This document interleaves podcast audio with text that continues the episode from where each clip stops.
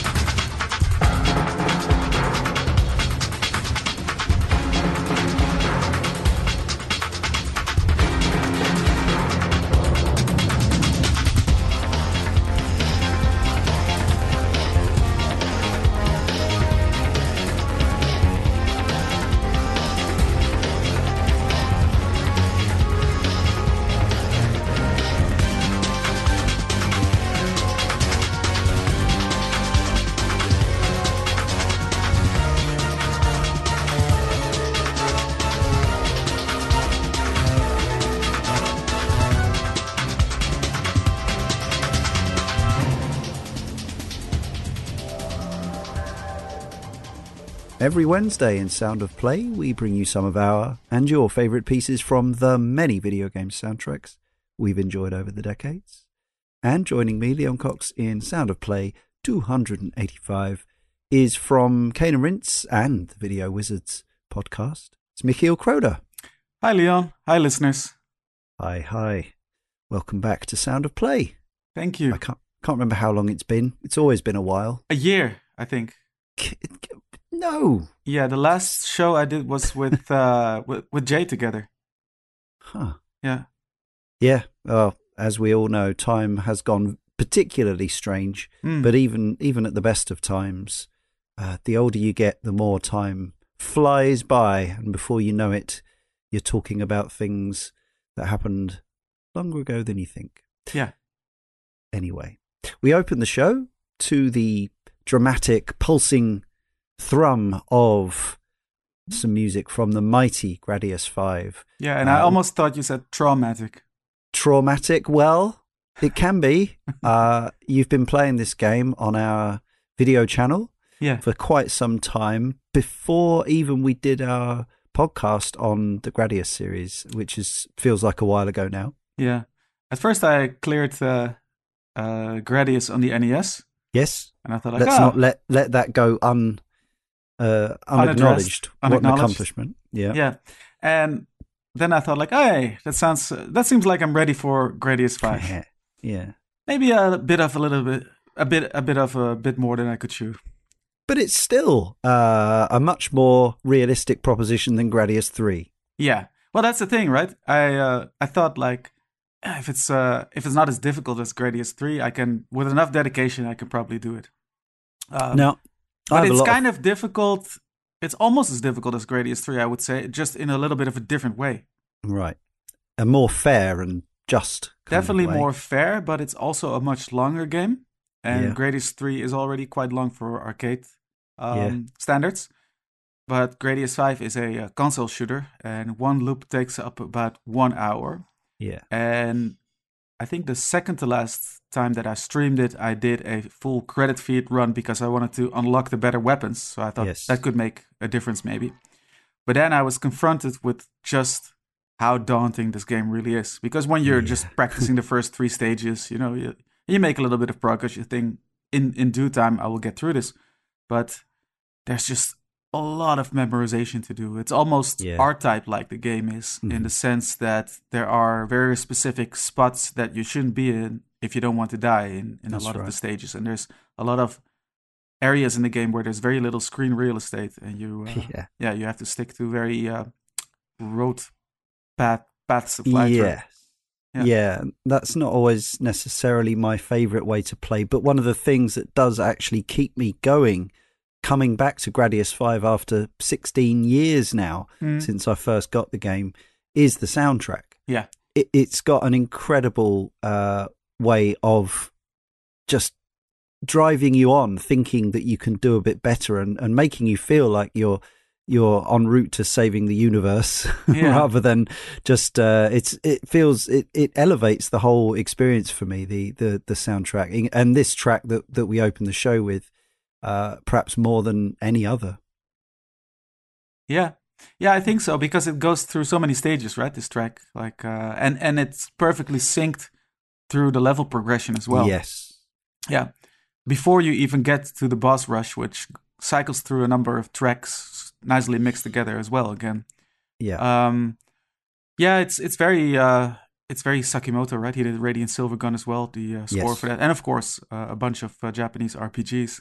So it's more that background rather than a traditional uh, Yeah. shoot 'em up composer like uh, Shinji Hosoe, for example, or you know N- Manabu Namiki and uh, and those types. Coupled with the camera angles and the sort of the cinematic presentation of the game, Mm. thanks to the 3D graphics, um, yeah, it's uh, it feels proper epic, like you said. Like uh, yeah, it, it definitely spurs you on. Yeah, and I realise it won't do anything and it means nothing, but I will say once again that although you can play Gradius 5 on original PS2 hardware, you can download it onto your PS3, I would I would love for Konami to see fit to re-release this game on contemporary hardware. Yeah. Upscale, upscale the pixels a little bit, make it a, a little bit crisper, sharper, and shinier. Add on the new bo- bolts, uh, you know, bells and whistles of a, of a contemporary game, online leaderboards, and all that good stuff. And uh, it would be a an insta purchase for me. Yeah. Um, one thing that pains me when I look back at the footage of my streams is that uh, the uh, program OBS that I used to stream through Mm. sort of mangles the signal a little bit. Uh, Right. The OSC already. The OSC is fine, but it it needs to process an interlace signal, which is not ideal because it creates a more um, unstable image. You know, it's the, the Hmm. the lines get a little bit swimmy, and then Yes. once you run it through OBS and then you export it into a video to upload it to YouTube, it uh, it doesn't look as great anymore as it does on my Bang & Olufsen CRT. Yeah, to say the for least. sure. Yeah, Yeah, I, I if I do play it now, I tend to play it on my uh, PC monitor, which is a bit smaller than my uh, my full size gaming screen, and it's 1080p rather than 4K. yeah, And it, and, but it still has that sort of slightly LCD-ish look to it that Hmm. that means it doesn't ever quite resemble the original. But uh, that's not to say that with work. From a, if they gave it to M2 or somebody like that, they Yeah. could have it looking absolutely sublime on contemporary hardware. definitely. Yeah. Right, as usual for our regular format show, we've interspersed Michiel's picks with some selections from our wonderful community. The place to go is caneandrinse.com slash forum. Find the Sound of Play folder thread and add your requests in there. Uh, we still have a fair old few in there, but we definitely always like some more, more variety, more stories behind the, the music that you pick, and uh, yeah, just all kinds of genres and eras of game. Uh, the more of those we get in, the longer we'll keep making the Sound of Play podcast. Here's a pick from a game that I personally have no experience of, but I do remember it existing as Mm. much as anything from the title.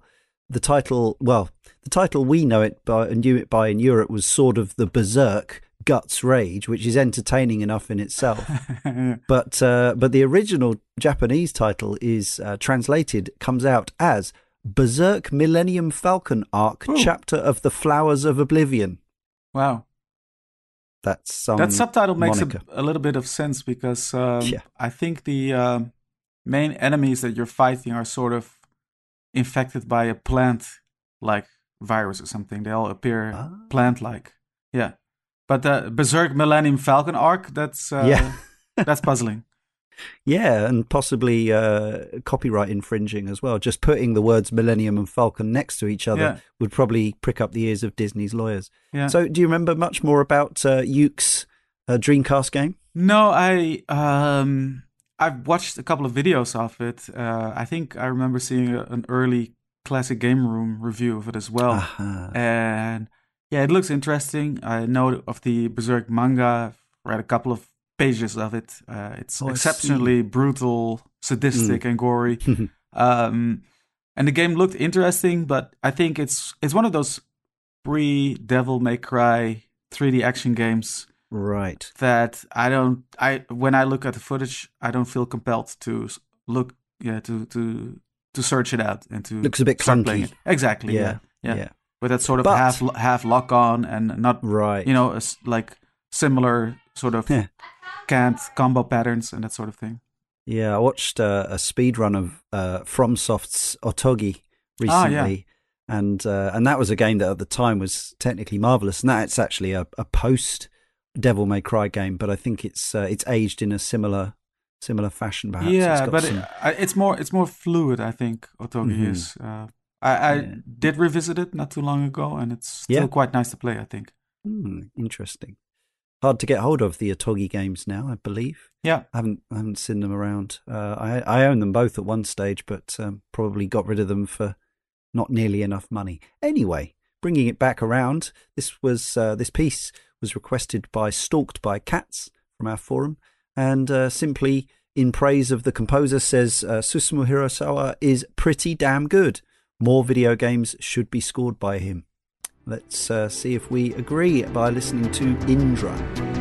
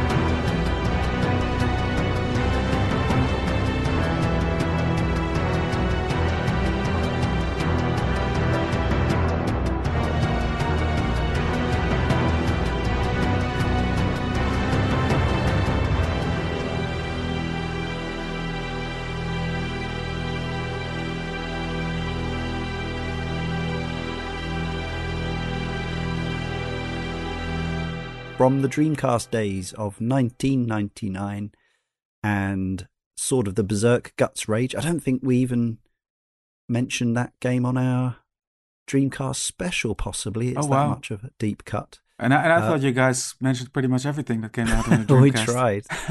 it, it may have got a name check, but I think possibly it was one of those that none of us had much experience of. Yeah. I don't think the the reviews at the time were especially kind to it. Uh, in the West, certainly, I expect I expect it got more respect in Japanese Could be, yeah. reviews, but I imagine it's one of those titles that left a lot of Western uh, reviewers a little bit nonplussed. What an interesting piece of music, though, Big by Stalked by Cats. It uh, Yeah. reminds me of sort of a, Japanese take on cl- something like Clannad. right? Yeah, yeah, that makes sense. They're sort of uh, Japanese folk infused, Yeah. but as always with so much Japanese video game music, it grabs little bits of all kinds of genres and pulls them together in in interesting ways. yeah. Good stuff. We're staying in Japan for our next piece, uh, and it's another shoot 'em up from the Konami stable. So, uh, but this particular piece, I, I wasn't aware. So I've played some Parodius over the years, Hmm. uh, and it's possible that we'll do a, a Parodius series on the on the podcast at some stage on the Cane and Rinse show. Yeah. But uh, there are a lot of, of entries, and this piece of music I'd never heard before. I'm, Right. I'm curious as to the story behind it because, frankly, is it legal? Maybe they got the rights for it. Because, it's so it's such a note for note rip. yeah, I mean, they should have gotten the rights for it. If Otherwise, they would have been uh, sued to oblivion already. But the title KC and Sunshine doesn't. Band, no less. That's right, but the title doesn't suggest. No, it doesn't say that's the way. No, exactly. It says, I remember that. Yeah, yeah, I mean, the Parodius series feature very little in the way of original compositions anyway, right? Yeah. There's a lot of um, classical music and uh, public domain stuff in there. right. And the history behind that is that the first Parodius on the MSX, they just didn't have time to get music composed for the game. So they just grabbed a bunch of public domain stuff. And then people liked it so much. It was so clownesque. People liked it so much that it became a staple for the for the the whole series. That they Right. sort of kept that up as a tradition. it's pretty hilarious when Yeah. used uh, in in that context. Uh, I remember playing the second. I think it's "Fantastic Journey" is the English translation of the the game on the that was on the Saturn and PS One, Yeah, and it was a lot of yeah classical and marching band music and Yeah. yeah, like Colonel Bogey and all that kind of stuff. yeah, yeah, exactly. That was. I think that was. Uh, Fantastic Journey was probably the Western arcade version of Gokujo Parodius or Ultimate Parodius. Or maybe it was this one. Yeah, sounds likely. So yeah, uh, as with a lot of Konami games at the time, they're credited the the, the audio to Konami Kukeiha Club. Yeah. uh, uh, a number of uh, talented coders and and musician types would have worked on this, but of course, yeah, they are they are they are taking um, a, a piece from the charts of the when was the original mid late seventies 70s, yeah. yeah. Uh, and pretty much ever since That's the Way, uh huh, uh huh, I Like It came out, it's just Yeah. everywhere. Like that, that song must have just made so much money for the, for the composers, Yeah, uh, because it's like, it's just used on so much stuff. yeah, Um, it's, uh, you hear it, it's chanted at football grounds, you know, as repurposed as, as a football chant and all that kind of thing yeah. uh, there was a a guy. Um, me and my friends used to play a lot of pool in pubs back in the the nineties and two thousands, and there was this local. There's this local character. I don't know if he's still around. Uh, he was a, I think he was Thai, uh, guy called Mister leck Mm. That's all he was known by. Nobody ever called him by his first name. He was Mister leck and he was a character. Uh, liked to drink and uh, was, uh, you know, like did some uh, authentic cuisine in whichever pub he was working in at the time. Sometimes we would go and play pool at the pub that he was cooking at, and he would take us on at pool, and he was hilarious. Uh, but as well as his catchphrase of "sexy shot," um, he would also sometimes uh, between shots do a little. Uh, That's the way. Uh huh. Uh huh. I like it. And Yeah. uh, what a legend. yeah, Mr. Lek. sounds like it. he yelled So out his own special move. he did. Sexy shot. Um, so we're going to hear the these PS1 and Saturn arrange Yeah, as as per they would have uh, presumably made on higher end synths and uh, and had as Redbook audio possibly or, or a Yeah. higher definition audio file. But the original version was for Super Famicom. Have Yeah. you heard that version as well? yeah. I, I actually listened back to it because last year, I after we did the Gradius podcast, I went on a little bit of a Konami Saturn shooter buying spree. So I got all the Yeah. Parodius games. I got uh, Salamander Deluxe back as well, and uh, yeah, this just really jumped out to me when I started playing Jikkyou Oshaberi Parodius, which also is known as chatting Paro- Parodius, right? It's the one where there's a, a dude shouting at you all the time throughout the whole game. Which So I don't know if it's more hilarious when you don't speak Japanese or when you do speak Japanese. I suspect it's the latter, but it's already pretty hilarious. Um, and this really jumped out to, at me. It's uh, it's a track from the uh, opening stage, which incidentally is very disco themed. It has big disco balls, and you see the little penguins running around with with afros on, and there's a DJ booth in there, and and all that stuff. And yeah, so the original Jikkyou Oshaberi Parodius was uh, not. It didn't start in the arcades, but it was a uh, Super Famicom original before it was Yeah. ported to the PS1 and the Saturn. Mhm. So the original track, I listened back to that, uh, and it sounds pretty good. You know, the Super Nintendo was already pretty decent with sampled sounds and all that, but Yeah. the Super Famicom track is actually sounds a lot more sexual in that cheeky Parodius way. There's a lot of those sampled uh, female moaning and groaning sounds interspersed to it. You know, that dialed Yeah. it back a little bit for the arranged version. Maybe we should play. Maybe we should play them both right now. Yeah, yeah. I just picked the Saturn version because that's the one that really got me when I started playing the game. But yeah, it's um, it's, it's just it's glorious that moment when you start playing it and that funk break kicks in. That do do do do do do do do. You feel like uh, you're you're in for a great time.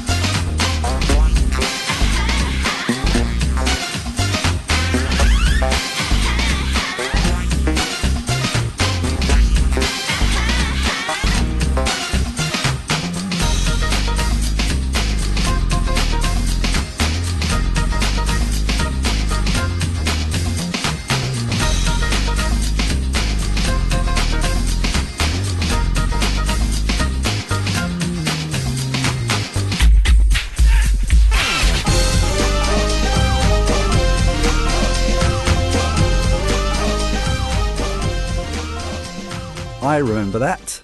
I literally do from uh, from the PlayStation One and Saturn arranged version of Jikkyou Oshaberi, Parodius. Uh, that reminds me, actually, thinking of the way they've purposed that tune, uh, and I think we may have something about this coming up on a future Sound of Play.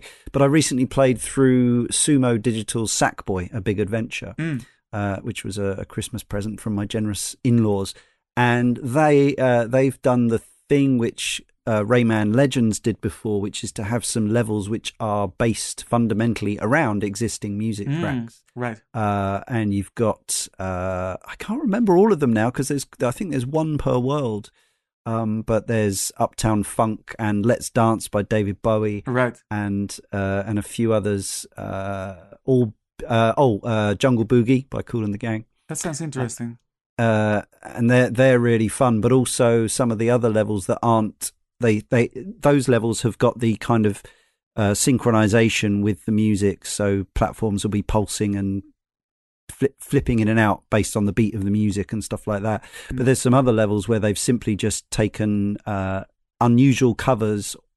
I don't know whether they've taken them or had them created of existing pop tr- uh, tracks. So there's like an orchestral version of Material Girl um, and uh, a, a folk sort of recorder version of Depeche Mode's Just Can't Get Enough and stuff like that. So uh, all that was really, really enjoyable. So yeah, it's, it's Yeah. fun, funny how, how effective the use of cover uh, covers can be in uh, in in games, and yeah, uh, it can definitely work. it's about one of the ways that we'll we'll kind of circumnavigate the uh, the licensed music uh, semi rule we Yeah. have in this podcast. And I remember that. Uh, it's. I think it's a pretty spiffy remix actually, Yeah, and it sounds funny. it does. Next up, we have a request from Halo Fandango. I think Halo is known to you. Yeah. right? Yeah, Yeah. I I knew him uh, as Howard before uh, that's right. before I knew him as Halo Fandango. Yeah. your buddy. Uh, this is a selection from the 2013 to well 2017. I think it lasted the the Xbox One incarnation of Killer Instinct. Halo says to choose one piece from this outstanding soundtrack is almost impossible, but I'd like to submit The Dragon Spirit, which is Kim Wu's theme from Killer Instinct 2013. She's a very visually striking character, what with her fiery nunchucks and Chinese dragons that float around her. The music is an amazing fusion between Asian traditional instrumentation and Western metal styles and just hits you as soon as the song starts. From Atlas Plug and Celldweller, this is The Dragon Spirit.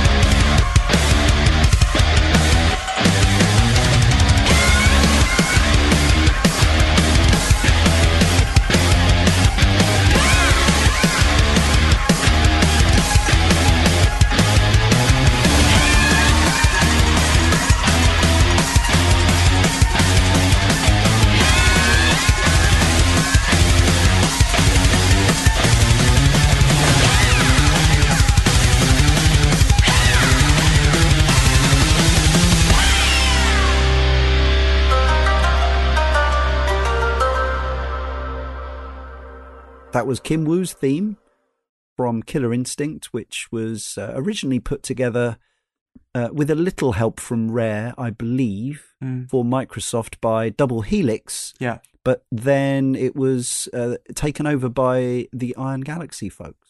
Exactly. Yeah. Hmm. Yeah, there's a very interesting documentary on YouTube about Killer Instinct, and maybe it wasn't Rare that helped them, but it was Ken Lobb who used Sure. to work at Nintendo Yeah. at the time of the original Killer Instinct, and he was overseeing that project, so he helped Yes. out with this one as well. That makes sense. I'm pretty sure there was a rare logo, but that obviously could be uh, original characters by Exactly. and that kind of thing. Yeah. Yeah. Yeah. Uh, now, Killer Instinct was never my jam, really. Um, I always thought the. I remember seeing the original arcade machine and thinking it looked incredible at Yeah. the time. Uh, and I was salivating over that. Yeah, the uh, the graphics were really uh, striking back in '94, I Mm. guess the arcade version hit. Then there was the rather cut down but very successful SNES version, which I didn't get.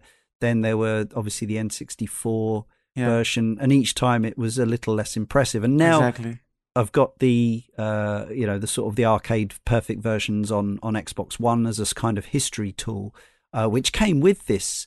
Now I did play some of this, uh, and it was I mean it was an impressive package, but I think it was it was when fighting games were uh, kind of moving into the season pass kind of territory. So Yeah. it always felt like there was something more that I had to buy to get more characters, and and it put me off a little bit. But actually, I think it had a solid following for a while, even in the competitive scene, didn't it? Oh yeah, yeah. There's a very dedicated uh, diehard scene for it. Uh, the documentary will show you about that as well.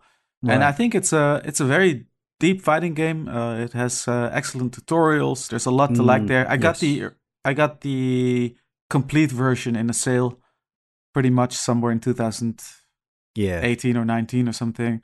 Uh, it's just like it's another fighting game that you really have to invest a lot of Yeah. time in, and that for me that only works if I have a have a group of friends together that I can Yeah. play it versus. You know, so it's there. You know, I'm happy to have it in my library and to have access to Sure. it, but it's unlikely that I spend will spend as much time with it as is warranted. yeah, exactly. But Yeah. fun to stick it on sometime. Look at the uh, pretty, yeah, for certainly for Xbox One era, some uh, some darn fine visuals. Yeah, And yeah, as as Halo requested there, uh, it's got some some pretty outstanding and, and well produced music as yeah. well. Mick Gordon did a lot of the OST, I believe. That's right. yeah. Yeah. And I suggest you, uh, maybe you you have already, but I suggest you go back to the old Killer Instinct games, especially the first one. Mm. To me, they're a lot more fun to play nowadays than the older Mortal Kombat games, for example. Okay. It might just be the fact that they control more like Street Fighter with six buttons and holding back the Mm. block and similar kind of special move yeah, inputs. that does help. um, but I, th- I, and but even at the time, I thought they already played better for me personally than uh, Yeah, the Mortal there- Kombat there was- games. there was definitely uh, there was definitely a satisfaction to it, and I think Yeah. for those who learned those long, long strings of Yeah. combos, it was it was obviously hugely satisfying. Yeah, But it was one of those games where if you're on the receiving end of Yeah. somebody decent, you don't even get to play really. Well, so the thing was with um, Killer Instinct is that you had the combo breaker, of course, so you could Yeah. break out of those combo chains. So they did keep that in mind as well. It's it's a very even the old games. I mean, the new one knocks it out of the park in terms of depth, but I think even the old ones were very smartly designed already. Yeah. Killer Instinct, perhaps uh, the subject of a future Cane and Rinse podcast. We might need to find somebody who's, you know, a bit of a a, a tatsujin of of those Yeah. games uh, to join us because, yeah, definitely not me. Let's uh, let's bring up Ken Lobb. Ken Lobb himself. yeah, Not sure if Darren ever worked with uh, directly with Ken back in the day. We're going to stay with flailing fists of fire and other fighting type phrases with our next pick. Uh, so, Michiel, uh, from 2020, finally it happened. yeah, There was a true non fan made and completed and released sequel to the Streets of Rage trilogy yeah. that we covered on the Rinse podcast some time ago. Uh, I know you waited a little longer than Yeah. most of us. Two uh, for months. a- two months extra. two months for Yeah. a physical copy. But it felt like a long time because uh, we were in the middle of a Corona lockdown and everybody was talking about this game. So it felt Yeah. longer than two months. Yeah, I don't actually own it. I just played it on Game Pass so far. Oh. I'm sure I'll buy a copy at some point, but uh, I didn't. I didn't need to. It's sitting right there on my account the whole time. Yeah. Uh, but you waited, and uh, we're going to cover this. We can now say that because Oh, yeah. all, all the That's right. details are out there. We're going to talk about this in uh, Cane and Rinse. I don't have the uh, the podcast number to hand, but at some point in 2021, we're going to talk all about Streets of Rage 4 and how we feel it it did. So let's focus on the music. So they kind of grabbed together a bit of a kind of super group of contributors for, Yeah. for the audio for this one. Yeah, because uh, as soon as this game was announced and people started turning around to it a little bit after the shock of the uh, new visual style, Right. uh, people were uh, constantly bugging the developers, get Yuzo Koshiro, get, get Yuzo Koshiro, you know, you need Naturally. Yuzo Koshiro for this series, otherwise it's just not Streets of Rage. Yeah. And they got Yuzo Koshiro, and they got a couple of other people. I think Manami Matsumae is on there as well on the OST. Yep. But Mhm. funnily enough, even though all this stuff was really good ending ending up on the game, it was maybe um, a piece by a relative newcomer Olivier Derivière that stuck the most with me. It's interesting. So uh, I yeah I, I I like a lot of the tracks on the game. I think I'm I'm not 100% sold on the sort of the switch up in composers and styles compared to the original, but maybe I'll make more peace with that the more I the more I play it. But this wasn't personally for me one of the pieces that I really kind of found stood out. So what what, what is it about this piece for you that kind of says Streets of Rage 4? Oh, it doesn't. But it's still the piece of music that stuck out the most to me. I see. I see. and why? It yeah, when you listen to it, it actually does feel a, a little bit like the Odd Duck out, right? Right. But yeah. and it's too too 21st century synth wavy for it to Hmm. fi- really feel like part of the Kane, or, or the Cane Rinse, I said, of the Streets of Rage Yeah. canon. And but it's just that melody, you know, in the towards the, the the latter half of the track. It starts out a little bit more Streets of Rage typical, but then it's really evolves into this rich synthwave track. Hmm. And just that melody is irresistible to me. And then you're on that elevator kicking dudes down the elevator shaft Always good. with these heavy synth chords playing. Um, yeah, just it came together for me at that moment, even though it's not as Streets of Rage, Streets of Rage like you probably, you know, could have Yeah. wanted. Hmm. So uh, with the all the other tracks, they evoke the series much more, Yeah. but and as good as they are, they don't really stuck with me. Hmm. They felt like uh, decent homages. A lot of the other tracks, Sure. Yeah. Fair enough. quality, quality, but nothing that really, you know, that I really found myself humming later on. Right. Well, let's see what the listener thinks. This will be Rising Up by Olivia de Olivier.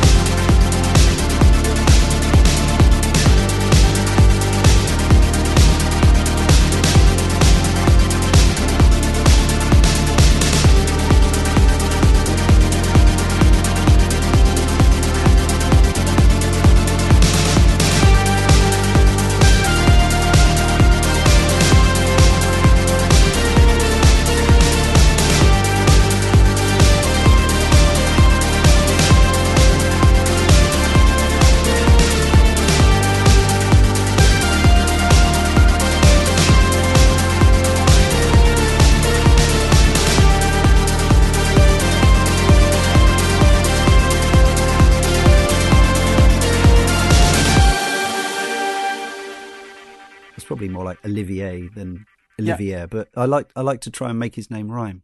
Yeah. Uh, We featured quite a few of his pieces over the, the last few years on Sound of Play. He seems to be able to turn his turn his hand to a number of genres, which must make him a very valuable asset to uh, to video game development teams. yeah. That from Streets of Rage 4, then uh, by Guard Crush and Lizardcube. You can play that on any of the last gen machines, and indeed the two or three new gen machines, because that's how it works now. Yeah. Finally, They don't even need a, a separate release anymore. no, uh, I don't think it's a game that would necessarily uh, get a uh, a new gen upgrade. I don't think it really needs it. No. Uh, yeah. Streets of Rage 4, then look out for our and Rinse podcast later this year. Another game that we're going to be covering on and Rinse in 2021, while it's still relatively fresh, is Final Fantasy VII Remake. Uh, we've internally we thrashed it out, and uh, enough of the people who played it were adamant that it is a game in its own right, a complete work, and uh, and certainly there's enough of it to cover uh, on a single podcast. And who knows when we'll see any more of it, if indeed if there is any more of it. Uh, but yeah, it's interesting. It's come at a strange time. This in that it came right at the end of that generation, and now presumably the rest of it, if there is a rest of it, uh, is going to be released for PS5 at least, and possibly beyond. Um, uh, maybe they'll do an update for the PS4 version of, of the game that's out there now and and uh, soup it up some. But it is uh, nevertheless. I've played a little of it, and uh, an- another Christmas present from a generous relative.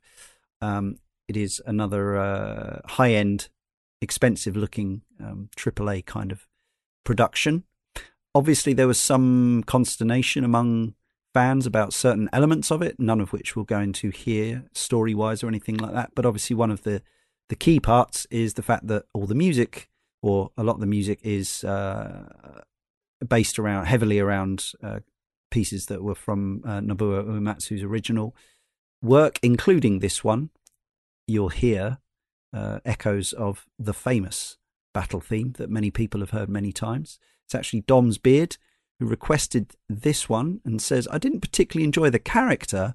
However, his theme is uh, superb, a superb, fast paced piece of music.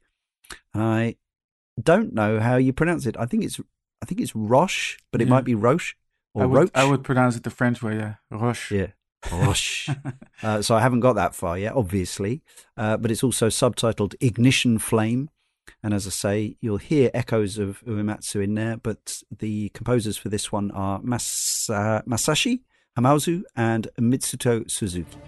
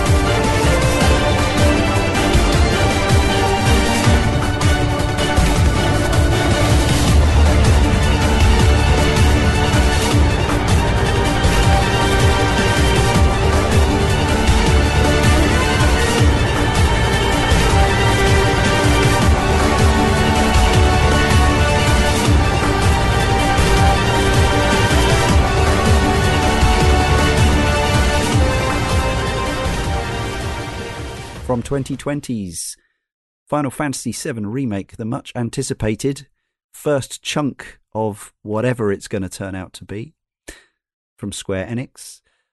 So, Michiel, I know you're generally not much of an uh, RPG guy, not much of a JRPG guy. I'm curious though, because Final Fantasy VII Remake, actually, although it does still have a lot of uh, sort of gameplay elements of a traditional JRPG, it kind of isn't as well. It's the the combat is very kind of Yeah. tactile, 3D, actiony. Exactly. Um, I'm not much of a fan of traditional JRPGs in the rotest sense.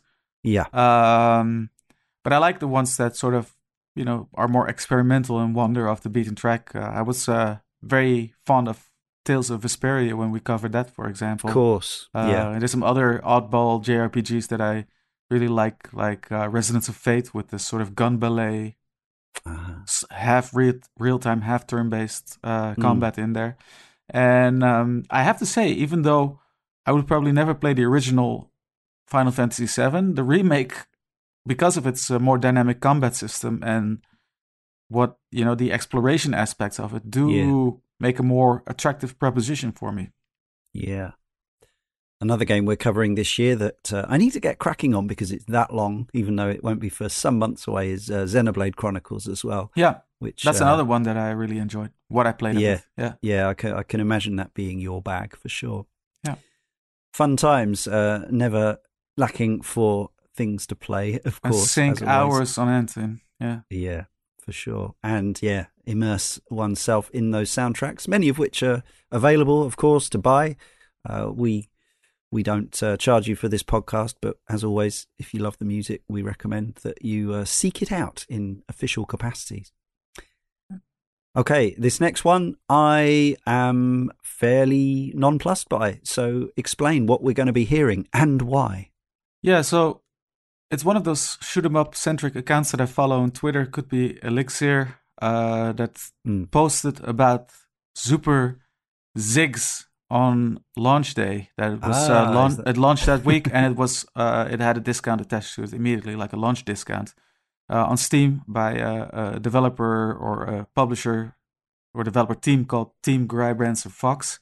hmm Um, and I was looking at it. Hey, this looks like Neo Zix on the uh, on the the Neo Geo, you know, by NG Dev Team and the Dreamcast. That one, Oh, I see. like a, a a very strong Toaplan homage type of vertical shooter. Mhm. Um, and I pronounce it Super Zix because the developer has pretty much said like, yeah, part of the fun of this name is trying to, you know, seeing how people actually pronounce it. They, they didn't have an actual pronunciation in mind when they oh, thought of the title. Cool. Uh, people people say Super X, XYX or Super Yeah, sure. Yeah, Yeah, there, for those who aren't aware, there were a lot of games. Well, I say a lot, but there were a number of games back in the day that used various combinations of letters along these lines. yeah. It's a bit And metal just- as well, right? Like the band Styx or something like Sure. that. Yeah. And you would just see the marquee or the title screen in the arcade, and you would be like, ZX, Yeah. XXX, exactly. XXX, and it Xerxes. uh, yeah. Xerxes. It was uh, Zizix. Yeah, it was fun just to just to try to work that stuff out. Yeah. If the game didn't shout it at you, you just had to make a best guess. Yeah, exactly. So my my pronunciation, my personal pronunciation is uh, pronunciation is super zigs. And, but I actually tweeted at the developer like, "What's the deal with this game?" Because NG Dev team made a similar looking game called Neo Zigs, and they said like, "Yeah, that was an adaptation by NG Dev team of a game that was already made by the original developer uh, Gryzor, who Huh. started out uh, using programs like Blastworks on the Wii and um, Dezaemon on the on the Saturn, like build your own shooter, that, that Right. type of software, you know. And and basically, what everything that he had developed up until that point, he gave to NG Dev Team to make NeoZix, and they discarded certain elements and they took other elements on board. But then this is his full realized vision of this uh, this game, so it's uh, definitely a little bit different. And from what I've seen of NeoZix, I think I prefer the the super version as well. It's more fast paced, Mhm. and uh, yeah, it's just uh, seems a more dynamic game overall. So it came out on Steam. Yeah. Yeah. And what what kind of uh, OST did they go for? Have they gone for the uh, well? We'll we'll hear some, but uh, is it is it is this representative of the whole thing? Are we are we going to hear metal or electronica or classical or what? Uh, it's that typical um, late 80s slash Mega Drive synthetic metal. Marvelous. Yeah, so it's uh, composer. My favorite kind of metal, possibly. yeah, exactly. I, I like the sounds of the the, the synth driven metal stuff. Yeah. of those, uh, of those OSTs. Thunder Force Four immediately comes to mind. Exactly, it's that sort of thing. But then on the Toaplan end of the spectrum, as the the game is very much visually inspired by Toaplan's work during that time. Yeah.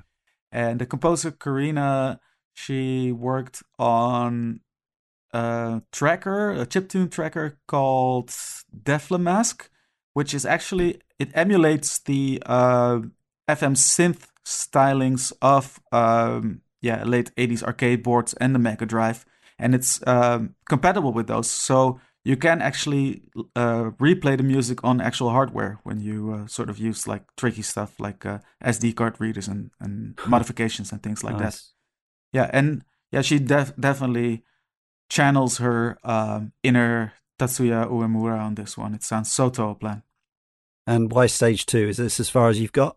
no, it's it's the one that really that's her original composition. I think stage one was an adaptation from one of the composers for Neo Zix. Um, and yeah, it just really jumped out at me. Um, yeah, and this music is not on YouTube, so I had to reach out to the composer actually to get a hold of this uh, this track, and she was kind enough to just send me a Bandcamp download link for the complete OST. So she, yeah, I could just download that, and uh, yeah, really excellent work. Thanks, Carina. Well, let's enjoy this piece as provided by the composer, War Torn Land.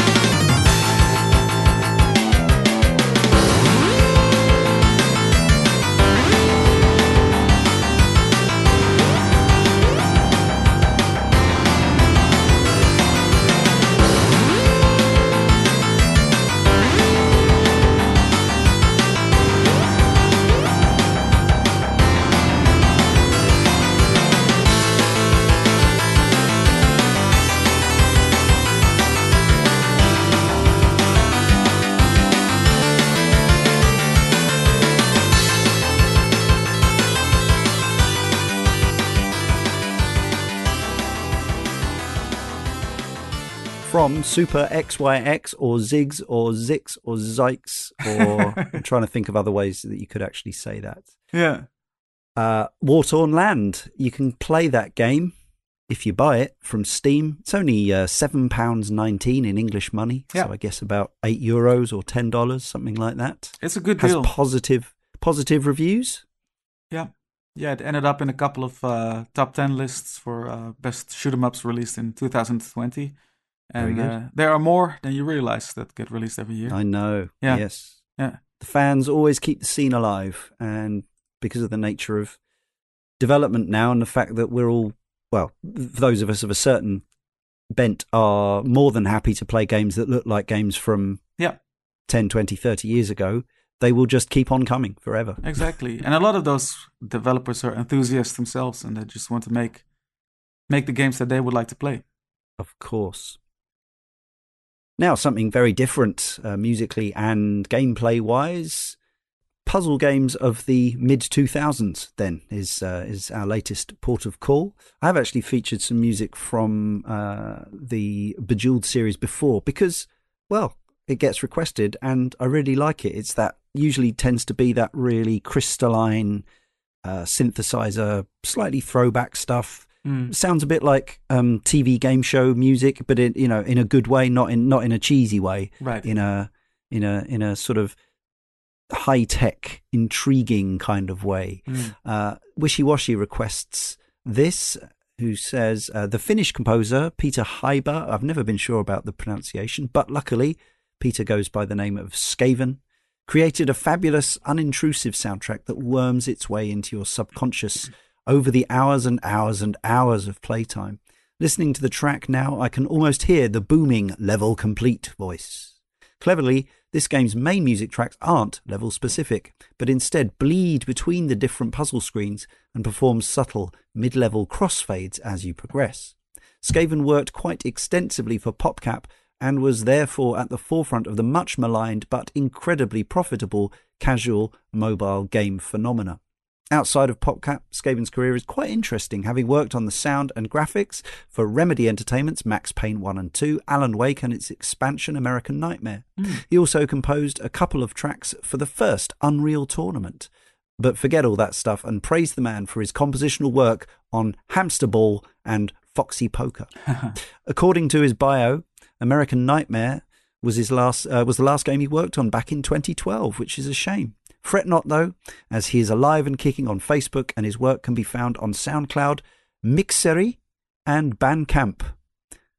The piece we're going to hear is from Bejeweled 2, and it's called Autonomous version 2.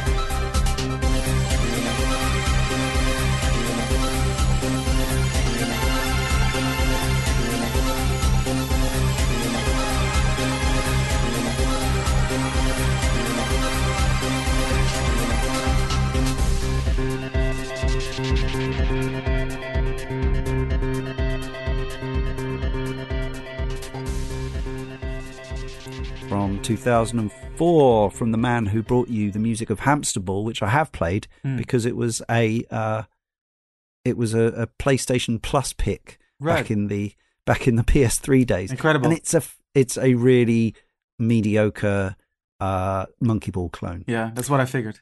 Yeah. nice idea. Glad somebody w- ran with the Monkey Ball mantle, but uh, Yeah. yeah. it wasn't. Yeah, it, it was. Uh, it wasn't the was spiritual No, sequel that we uh, no, were craving No. for. it was. It was. Yeah, possibly not even as uh, as close as some of Sega's efforts. Mm. But anyway, let's not dunk on Hamster Ball because uh, Skaven, yeah, clearly has worked on a bunch of uh, uh, cool soundtracks. Have you ever had any? Uh, have you? We don't believe in guilty pleasures, but have you ever had any? Uh, find yourself found yourself sucked into casual puzzle gaming? or anything Not like that? Really. Um, I did at one point have to do a little bit of localization and testing work Right. on a sort of um, Candy Crush like game, but with cookies instead of candy. Uh, Uh-huh. And I could feel it pulling at me a little bit, you know? You liked could- it I- more than you hated it. yeah, though you- exactly. I I hated uh, I hated that I liked it. Yeah. you could uh, you could you can see why people really get sucked into stuff like this. And when you when you do, it's inevitable that you de- develop um, a relationship with the with the soundtrack as well. Of course. Of course, yeah. Yeah. Yeah, unless uh, uh, I, I think one of the uh, obviously we've had quite a few mobile game composers on this show over the years, um, and one of the one of the things that sort of concerns me about game composers is that from their point of view, like they know that plenty of people do listen to their music. Of course, in in the case of Mm. sort of Chinese mobile RPGs, potentially millions of people Yeah. but also uh, I think a lot of people will often uh, have their own audio while they're playing on a lot of games. That's true. Uh, uh, but yes, I don't think there's there's no danger that um, companies who make these kind of games would give up on having their own bespoke, bespoke soundtracks because I think a lot of people do get really into it. Yeah. And yeah, of course, these composers never get the critical acclaim or recognition for the work they do for games like this. No, that's right. Yeah. yeah. You don't see them being brought in front of the stage on the uh, Game Awards or anything like that. No, not so much, which uh, which I think is yeah possibly a bit unfair. Um, Yeah. Because yeah, when they when somebody like Skaven sat down to write music for Bejeweled Two, he was taking it no doubt every bit as seriously and, and Yeah. putting as much work and thought into it as any uh, as any kind of piece from any story based, story driven AAA kind of you know adventure game or whatever. Yeah. So yes, that's why we share such pieces on this very show because we like them. Uh, so remains for me, Leon, to thank Michiel and our community contributors. Please do, as I say, keep your requests coming in. The more we've got, the more interesting a show we can make. Uh, as I say, caneandrinse.com slash forum. And as always, I emphasize music from all genres, all platforms, all eras. We love it. The more eclectic, the merrier.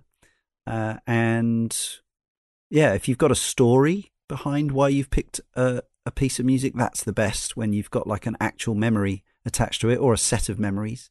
Or sometimes, as I've said before, it can be a piece that you don't particularly like. You just think it's really interesting, Hmm. or may, maybe even terrible. Like maybe you hate it. Yeah. Uh, Only that's interesting. the only thing is you'll have to make other people listen to it. Yeah, well, think about that. Yeah. also, thanks to Editor Jay as always. And, well, our final piece today is from an arcade machine from a long, long time ago, yeah. from the SNK lineage. This is one that I do remember, and I did play a bit. Uh, after Ikari Warriors and Victory Road and Guerrilla War Yeah. came POW, Prisoners of War, Yeah. which was uh, slight is side scrolling rather than top down. Yeah. It's more Uh, Double Dragon like, actually. It's a beat 'em up. Yeah. Uh, it, it but, recently, but SNK saw- was making a lot of war themed games around that they time. did love their war themed yeah, games. Of only all course, in different um, genres. So what, several were Yeah. shooters, but then this is a beat 'em up. and of course their uh, their earlier uh, war based games were actually was it it's, it's Che and um, the the guerrilla war game was actually based on Che Guevara, wasn't Yeah, it? It was supposed to be like a, a Che Guevara game. Yeah, Che Uh, Guevara Simulator. Yeah, which is pretty weird when you think about it. Yeah. Uh, but these a lot of these games saw the light of day again a couple of years ago on the uh, the excellent SNK uh, anniversary collection, Yeah. including this one. So I have been back to this one in recent times. Have you been uh, emulating this, or or uh, I also played it on out? that. The reason why I picked this is uh, for our Yes. first numbered episode of uh, Video Wizards, um, podcast that me and Ben Cartledge started in 2020. Um, it was about February 1989, and we always do this sort of arcade roundup section in which we pick See six what's out and titles exactly what would have likely been in arcades as well around the time Yes. of uh, of release. Uh, POW was one that stuck out, and at the end of that section, it was the last game we discussed in there. I picked a piece of music to edit in as a transition, and I was just struck by this theme because I remember POW from the arcades back in the days, but it's often that. Um, in many cases, the music doesn't really jump out because of the cacophony going on on the arcade floor, right? but it just jumped out of out to me what a hectic and relentless composition this was it goes through it jumps from one bridge to the next one then there's a little bit of an anthemic sort of melody in there that recalls militaristic fanfare but then again it immediately jumps back into another bridge and these sequences follow each other up with a, a relentless pa- pace really sort of stressing the urgency of you are this prisoner of war that has to Billy Bear hand your way out of a cell, out of a out of a Viet Cong prisoner camp, and you know towards freedom. It's completely insane. And yeah, I just it, this piece really stuck to me, like just how how incredibly relentless it is. I love the way how Billy Bare Hands has now become uh, a way of describing somebody using hand to hand combat. yeah. So, listener, uh, thanks again, Michiel. You're welcome. And we will leave you with this piece from 1988 by uh, Toshikazu Tanaka and or Yoko Osaka and or Kazuhiro Nishida from POW Prisoners of War. And we'll see you next time, of course, on Sound of Play.